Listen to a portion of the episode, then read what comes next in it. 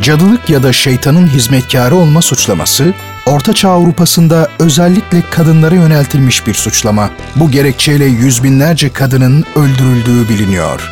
Cadı avının çok daha geç ama en ünlü örneği ise Amerika'dan. Salem Cadı Mahkemeleri. Bu mahkemeler süresince kaç kişi asılarak veya işkenceyle öldürüldü? Olaylar nasıl başladı? Ve duruşmalar boyunca Salem kasabasında neler yaşandı? Tüm bu soruların yanıtını merak ediyorsanız, Geçmiş Zaman Olur ki'nin Salem Cadı Mahkemelerini ele alan yeni bölümünü kaçırmayın.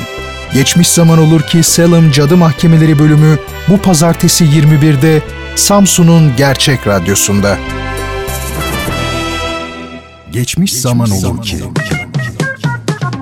Tarihin en ilginç olayları ve en renkli kişileri bu programda.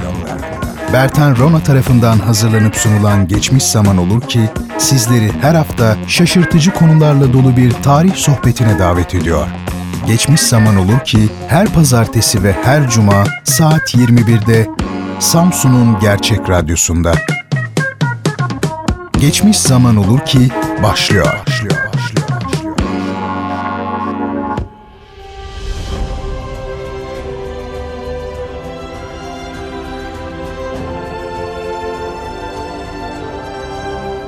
Geçmiş Zaman Olur Ki'den herkese merhabalar efendim. Programı sizler için hazırlayıp sunan Bertan Rona'yı dinliyorsunuz. Bildiğiniz üzere bu programda tarihte iz bırakan olayları ve önemli kişileri ele alıyoruz. Zaman zaman gizemli hadiseleri masaya yatırdığımızda oluyor. Bu akşam da öyle yapacağız ve sizlerle birlikte tarihin belki de en ünlü cadı avının izini sürmeye çalışacağız. Bildiğiniz üzere cadılık özellikle Hristiyan ülkelerde ve özellikle de Orta Çağ boyunca kadınlara yöneltilmiş bir suçlama. Bizim bu bölümde üzerinde duracağımız cadı avı ise 17. yüzyılın sonlarında Amerika Birleşik Devletleri'ndeki küçük bir kasabada yaşanan bir mahkeme ve infaz süreci. Ya da bilinen adıyla söyleyelim Salem Cadı Mahkemeleri. Bu mahkemelerde kimler cadılıkla suçlandı? Neden suçlandı? Duruşmalar nasıl geçti ve nihayet kararlar ne yönde oldu, kaç kişi idam edildi, mahkeme sonrası yankılar nelerdi? Bu soruların yanıtını geçmiş zaman olur ki de benimle birlikte aramak istiyorsanız gelin daha fazla zaman kaybetmeden başlayalım. Sevgili dinleyicilerim aslında Salem cadılarının bilinen öyküsü kısaca şöyle. 1692-93 yılları arasında yaklaşık 130-140 kişinin tutuklanmasına ve 19 kişinin asılmasına, bir kişinin de işkenceyle öldürülmesine neden olan ve pek çok genç kızın ve kadının cadılıkla suçlandığı bir mahkemeler dizisidir Salem Cadıları. İngiliz kolonilerinin yaşadığı Massachusetts yakınlarında bulunan Salem kasabasının önde gelen tüccarlarından Samuel Paris, bir dönem Barbados'la ticaret yapmış, oradan gelirken de yanında eşine ev işlerinde yardımcı olabileceklerini düşündüğü bir çift köle getirmişti. John ve Tituba. Tituba, Paris çiftinin 9 yaşındaki kızı Betty ile 11 yaşındaki yeğenleri Abigail'in bakıcılığını yapıyordu. Özellikle kışın soğuk havalarda kızlar evin dışına çıkamıyorlar ve zamanlarının çoğunu Tituba'nın yanında geçiriyorlardı. O da onlara can sıkıntılarını atmaları için bir sürü voodoo büyücüleri ve büyüleri içeren Barbados hikayeleri anlatıyordu. Onları şoke edebilecek kadar ilginç ve kötü öğeler içeren bu hikayelerden etkilenmeye başlayan kızlar çok geçmeden Tituba'dan aldıkları bilgilerle kasabadaki yaşıtları olan diğer kızlarla birlikte karanlık işlerle uğraşmaya başladılar. İlk zamanlar bir bardak içindeki suya yumurta akı koymak suretiyle ilkel olarak oluşturdukları kristal kürelerde birbirlerinin fallarına baktılar. İlerideki kocalarının neye benzeyeceği konusunda yorumlar getiriyorlar ve eğleniyorlardı. Fakat eğlenceli ve can sıkıntısını gideren bir oyun gibi devam eden olay zamanla bir kabusa dönüşmeye başladı. 1692 yılının Ocak ayından sonra kızlar Sara türünden nöbetler geçirmeye, garip sesler çıkarmaya, yerlerde ve çukurlar içinde sürünmeye, acı içinde vücutlarını eğip bükmeye başladılar. Kızlar Tituba'nın büyüleriyle olan ilgilerini gizlemek için mi yoksa gerçekten büyülenmiş olabileceklerinden korktuklarından mı bilinmez, kasabada o güne kadar bu tür olaylarla hiç adları geçmemiş cadıları suçlamaya başladılar. O dönemlerde cadı büyülerinin hastalık ve ölüm nedeni olduğuna ve cadıların güçlerini şeytanın kendisinden aldıklarına inanılırdı. Bu yüzden de bu acılar içindeki masum görünüşlü kızların acılarının sona erdirilmesi için onları bu hale koyan cadıların bulunmasına karar verildi. Soruşturma sırasında kendi yaptıklarının ortaya çıkmasından korkan kızlar kimi isimler öne sürmeye başladılar. Soruşturmadan hemen önce Mary'nin teyzesi cadıları bulmak için büyüden yararlanmak istedi ve Tituba'ya tarifi eski İngiliz reçetelerinden alınan bir cadı pastası yapmasını emretti. Çavdar ve af buyurun büyülenmiş kızların idrarıyla yapılacak olan pasta bir köpeğe yedirilecekti. Sonrasında da köpek ya çıldıracaktı ya da gidip yeni sahibi olan cadıyı bulacaktı. Paris tabiri caizse şeytandan kurtulmak için şeytandan fayda bekleyen bu kadına çok kızmıştı. Fakat artık olanlar olmuştu. Paris kilisede aramızda şeytan geziniyor. Öfkesi yıkıcı ve korkunç olacak ve en kötüsü ne zaman susturulabileceğini ancak ve ancak Tanrı bilir diye bir konuşma yaptı. Efendim ilk suçlananlar Tituba, kocasının yokluğu zamanında ailesiyle tek başına kalan Sarah Good ve uşağıyla evlenmeden aynı evde nikahsız yaşayan yaşlı kadın Sarah Osborne oldular ve bu üç kadın hemen tutuklanarak mahkemeye çıkarıldılar. Kadınların sorguları sırasında küçük kızlar Sara nöbetleri geçirmeye başladılar ve cadıların hayaletlerinin mahkeme salonunda dolaştıklarını, onlara saldırıp tırnakladıklarını, ısırdıklarını söylediler. Mahkeme heyeti tarafından bunları yaptırmamaları konusunda uyarı alan Sarah Good ve Sarah Osborne masum olduklarını ve olaylarla bir ilgileri olmadıklarını yinelediler. Cadı pastası olayından bu yana sürekli olarak Paris'ten dayak yiyen ve küçük kızlara anlattığı hikayelerin ortaya çıkmasından korkan Tituba ise cadı olduğunu itiraf etmek durumunda kaldı. Kendisini kurtarmak için ise kapkara bir köpeğin onu tehdit ettiğini ve kızlara işkence yapması için zorladığını, biri kırmızı, diğeri siyah, iki kedinin de onu emri altına almış olduğunu söyledi. Ayrıca geceleri onların hayvanlarıyla birlikte cadı toplantılarına uçarak gittiklerini anlattı. Bununla birlikte onu önceki gece küçük Ene saldırmak için zorladıklarını söyledi. Bu itiraflar sırasında bir önceki gece cadılar benim kafamı kesmeye çalıştılar diyerek bağırdı. Bunun üzerine küçük En'den tasdik gelince kadınların üçünün de cadı olduklarına kesinlik getirildi. Tituba ölüme gideceğini anlayınca esas büyük darbeyi Salem kasabasına indirmeye karar verdi ve cadıların 3 kişiyle sınırlı olmadığını açıkladı.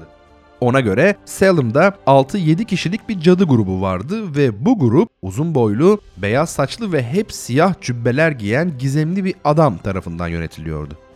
Sonraki günlerdeki sorgularında Tituba, siyahlar içindeki bu adamın gelip kendisine birçok kez şeytanın defterini imzalatmaya çalıştığını ve o arada defterde Salem'da yaşayan 9 kişiye ait imza gördüğünü anlattı. Kızların üstünden hayaletleri çekmesi için uyarılan kadınlardan yaşlı olan Sarah Osborne ağır zincirlere dayanamadı ve öldü. Bu dava içindeki ilk ölümdü. Böylece cadılıkla suçlanan ilk iki kadın Boston hapishanesine gönderilirken mahkeme heyeti diğer cadıların peşine düşmeye karar verdi. Kasabada yaşayan cadı grubunun haberini alan mahkeme, kızları daha fazla isim vermeleri için zorlayınca Anne, daha önceden intikam duygusuyla dolu olan annesinin de zorlamasıyla kasabanın kongre üyelerinden birisinin karısı olan Martha Corey'i suçladı. Martha, küçük Anne'i bu saçma suçlamadan vazgeçirmek için onu ailesinin yanında ziyarete gitti. Fakat Anne korkunç nöbetler geçirmeye başladı ve onun hayaletinin bir adamı kazan içinde pişirirken gördüğünü söyledi. Kızlardan Mercy ise başka cadıların da ona katıldığını ve kendisini şeytanın defterini imzalaması için zorladıklarını anlattı. Martha Corey mahkemede kendisini savunurken oldukça başarılıydı. Ne var ki kızlar onun savunması sırasında derin acılar içindeydiler ve mahkemeye ısırık izlerini gösteriyorlardı. Kasaba heyetinden olan kocası bile onu itiraf etmesi için zorlamıştı. Bir sonraki sanık ise bölgenin önde gelen isimlerinden Rebecca Nursa'ydı. İlk mahkeme sırasında eğer bu iki kadın suçlanmış olsalardı sanırız ki mahkeme heyeti kızları yalancılıkla suçlayacaktı. Fakat olaylar öyle bir hal almıştı ki herkes kızların ağızlarından çıkacak isimlere bakıyordu. Rebecca'yı da yine Anne'in annesi suçlamıştı. Diğer kızların da kendilerini tasdiklemesi üzerine aslında kilise mensubu olan bu kadın da okkanın altına gitti. Bu arada şaka gibi ama Sarah Good'un 4 yaşındaki kızı da bu suçlamalardan nasibini aldı ve annesiyle birlikte çalışmaktan suçlandı. Her 4 yaşındaki çocuk annesiyle çalışır zaten. Efendim bu karambol sırasında Mary'nin yanlarında hizmetçi olarak çalıştığı Procton ailesi ki bu aile eğer nöbetler geçirmeye devam ederse Mary'i çok kötü döveceklerini söylemişlerdi ve bu da bir çeşit cadılık sayılırdı. Rebecca'nın kız kardeşi ve tabii ki ünlü Tituba'nın her şeyden habersiz kocası John tutuklandılar. Kızlardan Abigail ise Mary'i defteri imzalamış olmakla suçladı. Çünkü Mary yanında çalıştığı aileden korkmuş ve yaptığı suçlamaları geri çekmek zorunda kalmıştı. Böylece küçük kızlar kendi aralarında bir otokontrol mekanizması oluşturdular. Ya cadı olarak birilerini suçlamak zorundaydılar ya da kendileri cadı olarak suçlanacaklardı. Mary ile Martha'nın kocası olan Giles uzun yıllardır Salem kasabasında yaşayan ve sansasyonel partiler veren Bridget Bisholt ve zaten aklı yerinde olmayan ve cadı suçlamasını seve seve kabul eden Abigail Hobbs da tutuklandılar. Evet, Nisan ayında bu mahkeme bu aklı bozuk kadının suçlamalarına dayanarak kasabadan 9 kişiyi daha tutukladı. Kimmiş onlar? Çok yaşlı bir adam olan Yeremya, kendi anne ve babası, Bridget'in oğlu ve karısı, Rebecca'nın diğer kardeşi Mary Esty, zenci bir köle, Sarah Wiles ve zengin bir tüccarın karısı olan Lika English. Artık mahkemeye sanık olarak sadece Salem kasabasındakiler değil, komşu kasabadakiler bile çağrılır hale gelmişti. Sanıklar sürekli iddiaları reddediyor, kızlar ise ısrarla nöbet ve çığlık krizleriyle birlikte onları suçlamaya devam ediyorlardı. Yeni sanıklardan ise sadece Yeremya'nın bir cadı olmadığını açıkladılar. Bu hesaplarına göre onlar yaşlı, savunmasız ve suçsuz insanları suçlamayacak kadar masum ve acı çeken zavallı kızlardı. Diğer 8 kişi ise söylediğimiz gibi tutuklandı. Olaylar çok kısa süre içinde gelişiyordu. Nisan ayının sonuna gelindiğinde ise tırnak içinde 6 cadı daha tutuklandı. Artık sanıklar ve hikayeleri o kadar çok artmıştı ki herkes olayın başlangıcını unutmaya başlamıştı neredeyse. Bu hikayeler içinde en ilginç olanlardan biri ise şöyle gelişti. Maine'de oturan George Brooks tutuklandı ve mahkemeye çıkarıldı. Brooks geçmişte Salem kasabasında bir süre papazlık yapmış bir adamdı ve o dönemde kasaba sakinlerinin bir kısmıyla tabii ki özellikle Anne'in annesiyle pek geçinememişti. Ve bu da intikam için oldukça geçerli bir sebepti. Onu ilk suçlayan Anne bir papazın kendisine imzalaması için defteri getirdiğini ve adının ise Brooks olduğunu söylediğini, bundan önce ise birçok insanı kurban ettiğini, artık kendisinin cadıdan bile üstün mertebede şeytana çok yakın bir varlık olduğunu anlattı. Senaryo birbirine çok iyi bağlanıyordu. Herkes Tituba'nın bahsettiği siyah cübbeli adamın Brooks olduğuna ikna olmuştu. Mahkeme cadı grubunun efendisini şeytanın uşağını yakalamış olmakla müthiş bir gurur duymaya başladı ve tutuklamalar son hızıyla devam etti. 1692 yılı Mayıs ayının sonuna gelindiğinde küçük kızların suçlamaları yüzünden hapiste ve sorguda olmak üzere neredeyse 95-100 kişi tutuklanmıştı. Gerçekten inanılır gibi değil. Bazı yasal zorunluluklardan dolayı bu suçlular bir üst mahkemeye çıkana kadar beklemek zorundaydılar. Massachusetts'ten yetkili bir hakim gelince asıl davalar Haziran ayını buldu. Davası ilk sonuçlanan ise Bridget Bisholt oldu. Kendisine idam cezası verilmişti. Bisholt iki gün sonra asıldı. Bu arada yargıçlardan biri kızların mahkeme sırasında gördükleri hayaletlerin yeterli delil oluşturmayacağını ve davaların düşmesi gerektiğini savunarak mahkeme heyetinden ayrıldı. Çok ilginçtir ki hakimin bu hareketi kendisinin de cadılıkla suçlanmasına neden oldu. Suçlamaları yönelten küçük kızlar ise önlerinde hiçbir engel tanımıyorlardı. Bu hayalet görme olayları mahkeme heyetince çeşitli ve uzun tartışmalara konu oldu ve sonuç olarak bunların tam bir delil teşkil etmeyeceğine karar verilerek başka güvenilir yollar aranmaya başladı. Efendim kızlar acı dolu çığlıklarla nöbetler geçirmeye devam ettiler ve sonuçta 20 Haziran gününe gelindiğinde 6 kişinin daha asılmasına karar verilmişti bile. Bu arada mahkeme sırasında ilginç bir olay yaşandı. cadı avcısı olarak bilinen Peder Noyes mahkeme başladığından beri Sarah Good'u itirafta bulunmaya zorluyordu. Fakat Sarah kendisine ben senin bir büyücü olduğundan daha fazla cadı değilim. Eğer sen şimdi canımı alırsan bir gün Yüce Tanrı sana içmen için bolca kan sunacaktır diye haykırdı. Ve ne tuhaftır ki Peder Noyes olaylardan yaklaşık 25 yıl sonra büyük bir iç kanama geçirdi ve hayatını kaybetti. Kızlar artık kasaba içinde erişilmez bir güce sahip olmuşlardı. Bu arada komşu kasabadaki cadıları tanımadıkları için isimlerini bilmiyorlar ve oradaki halktan bazılarını çağırıp dokunma testi yapıyorlardı.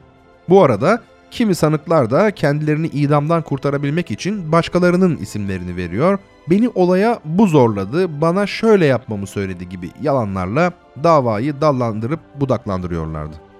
Komşu kasabadan bir hakimi ve eski bir valinin oğlunu suçladılar. İşin en ilginci ise aynı kasabadan iki köpek de bu suçlamalardan nasibini aldı.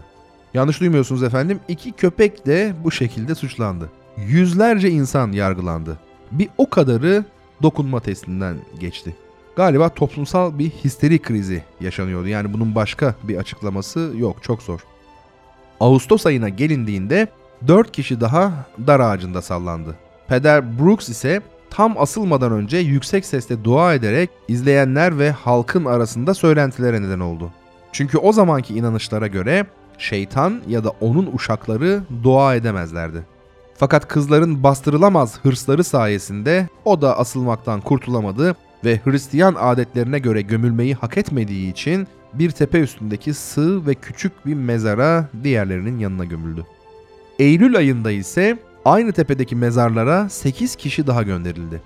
Yargılama sırasında suçlamaları asla kabul etmeyen zengin ve varlıklı Giles Cookie dava sonucunda mal varlığına el konulacağını biliyordu. Bunun olmasını istemediği için davaya bakan mahkemeyi tanımadığını söyledi. Böylece mahkeme davaya bakamayacağı gibi mal varlığını da korumuş olacaktı. Fakat mahkemenin buna tepkisi hiç de Cookie'nin beklediği gibi olmadı. Salem meydanında halka açık bir yerde Cookie yere zincirlendi ve üzerine büyük bir tahta plaka konuldu. Bu plakanın üstü çok ağır bir taş yığınıyla kapatıldı. Cookie ezilmeye başlamıştı ancak yine de itiraf etmiyordu suçunu ve üstüne üstlük daha fazla taş koymaları için onlara bağırıyordu. Bir ara fazla basınçtan dili dışarıya fırladı. Daha fazla taş konulduğunda Cookie dayanamadı ve hayatını kaybetti. Sonra olaya bir açıklık küçük N'den geldi. Cookie şeytanın defterini imzalarken asılarak ölmeyeceğine dair şeytandan garanti almıştı. O dönemde kimse tarafından tam olarak bilinmese de bunlar son idamlardı. Kızların suçlamaları tam bir histeri krizi haline almıştı ve en sonunda mahkeme heyeti başkanı Phipps'in karısını bile cadılıkla suçladılar. Bunun sonrasında 29 Ekim günü Phipps mahkemeyi dağıttı. Fakat hapishaneler cadı olduğu söylenen kadınlarla doluydu. İşlemlerin bitirilmesi için umumi mahkemeler görevlendirildi. Artık davalara Salem'da değil, tırnak içinde söylüyorum, her cadının kendi yaşadığı kasabada bakılacaktı. Sevgili dinleyicilerim, tüm bu olayların sonuna doğru kızların gördüğü hayaletler mahkemece artık delil olarak kabul edilmez olunca suçlamaların büyük bir kısmı düşmüş oldu.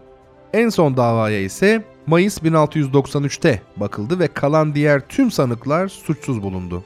Böylece kabus artık sona eriyordu. Aslında olayların başlamasına neden olduğuna inanılan Tituba serbest bırakıldı ve mahkeme masraflarının karşılanabilmesi için bir köle tacirine satıldı. Bununla ilgili olarak size gerçekten acayip bir şey söyleyeyim. O dönemde suçlamaları inkar ettikleri için tutukluluk süreleri ve davaları uzun süren ve ayrıca işkence gören sanıkların masrafları doğrudan sanıklara fatura ediliyordu.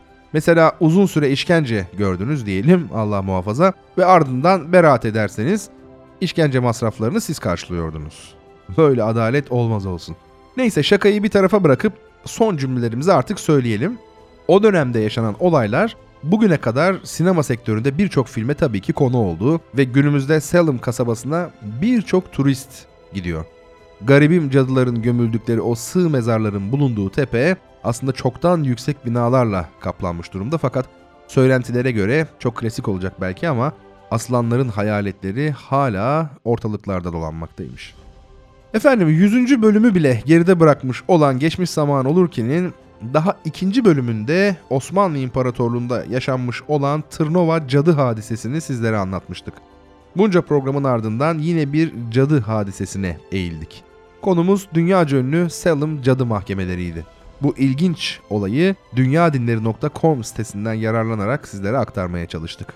Sevgili dinleyicilerim ben Bertan Rona. Geçmiş zaman olur ki sizin için hazırlayıp sunuyorum efendim. Programı her hafta pazartesi ve cuma akşamları saat 21'de Radyo Gerçek'te dinleyebilirsiniz. Böylece tarihin bazen ilginç, bazen önemli olaylarını ve kişilerini benimle birlikte anmış olursunuz.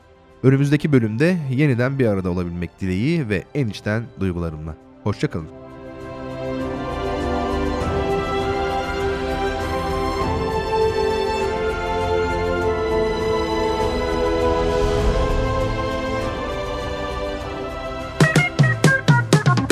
Geçmiş zaman olur ki sona erdi.